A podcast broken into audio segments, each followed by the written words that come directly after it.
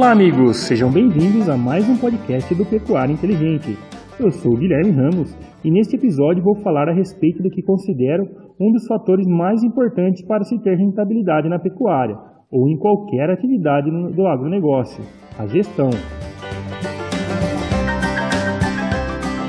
No atual cenário econômico e com as mudanças ocorridas nos últimos anos, cada vez mais a propriedade rural vem se tornando uma empresa, e por isso temos que gerenciá-la dessa maneira. Devemos olhar como é a gestão de empresas fora do agronegócio e trazê-las para dentro da porteira, adaptando e mudando o que é necessário para que assim ter uma gestão eficiente e uma fazenda lucrativa. Hoje no mercado temos vários softwares e empresas que são especializadas no assunto, mas a gestão, por mais complexa, pode se iniciar sem muitos investimentos, pois para uma gestão eficiente é necessário uma coleta de dados criteriosa e anotações para tomada de decisão, que podem ser feitas em papel ou mesmo em planilhas no computador. E isso é o que eu faço aqui. Utilizo uma planilha que eu mesmo elaborei, mesmo não sendo um expert em computação. Porém, devemos saber que conforme a complexidade e as tomadas de decisões têm de ser mais assertivas, devemos recorrer à assistência técnica especializada, como bem destacou Rafael Gratão no seu último podcast. Atualmente temos vários modelos que auxiliam a gestão, como o ciclo PDCA, cartas de controle, análise SWOT, dentre outros. Neste episódio, não entrarei em detalhes a respeito dos diferentes modelos, pois cada um é aplicável em situações diferentes. Destacarei aqui o que considero de mais importante para uma gestão eficiente e detalharei cada item, descrevendo como foi que implantei em minha propriedade.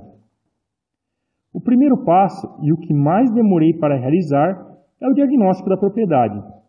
Essa é uma etapa muito importante, pois é por meio do diagnóstico que iremos conhecer onde estamos e até onde podemos chegar. Detalhei aqui todas as benfeitorias, atribuindo valores de mercado, separando em novas, meia-vidas e o que precisava ser refeito. Também foram medidas as áreas divididas em áreas de agricultura, floresta e pecuária, sendo que na avaliação das áreas de pecuária subdividir as áreas em alta, média e baixa produtividade. Esse é um item que devemos ter muito critério e realizá-lo com muita calma.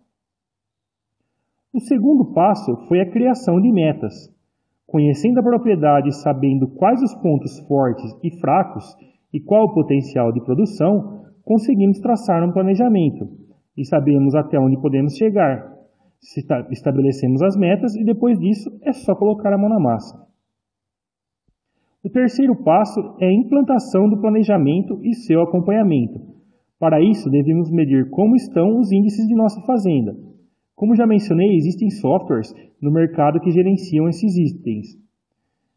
Porém, aqui utilizei o Excel para elaboração de planilhas e com isso ter o controle das atividades. Nesta etapa, é de fundamental importância saber quais índices utilizar, avaliando dois critérios, a facilidade e a confiabilidade na coleta de dados. Devemos nos lembrar que a gestão é um aliado para facilitar os processos e ela não deve complicar as operações na propriedade. Por isso, a importância de quais os dados serão utilizados. Para a gestão financeira, subdividir a propriedade em centros de custos sendo divididos em agricultura, pecuária e floresta. Com isso, tem o controle financeiro geral da propriedade e também o controle de cada atividade, sabendo como estão os custos, prevendo as entradas e saídas de caixa e podendo assim utilizar as opções que o mercado nos oferece para o controle dos riscos. Já para índices técnicos, elaborei outra planilha para cada atividade, determinando quais os índices que têm confiabilidade para coletar e quais os importantes para cada atividade, sabendo assim como está a produção, conhecendo os erros e os acertos para efetuar o planejamento para o próximo ano. Devemos lembrar que para a gestão eficiente é de suma importância a qualidade dos dados que são coletados no campo e a sua confiabilidade. Também não devemos perder tempo em indicadores que não irão trazer benefícios para a tomada de decisão. Por isso, devemos saber quais são os mais importantes quais irão contribuir para o nosso negócio e também treinar a equipe para que essa coleta de dados seja eficiente. A implantação da coleta é um pouco trabalhosa, e pode gerar resistência, porém, com a rotina, percebemos que é de fácil aplicação e que gera muito resultado.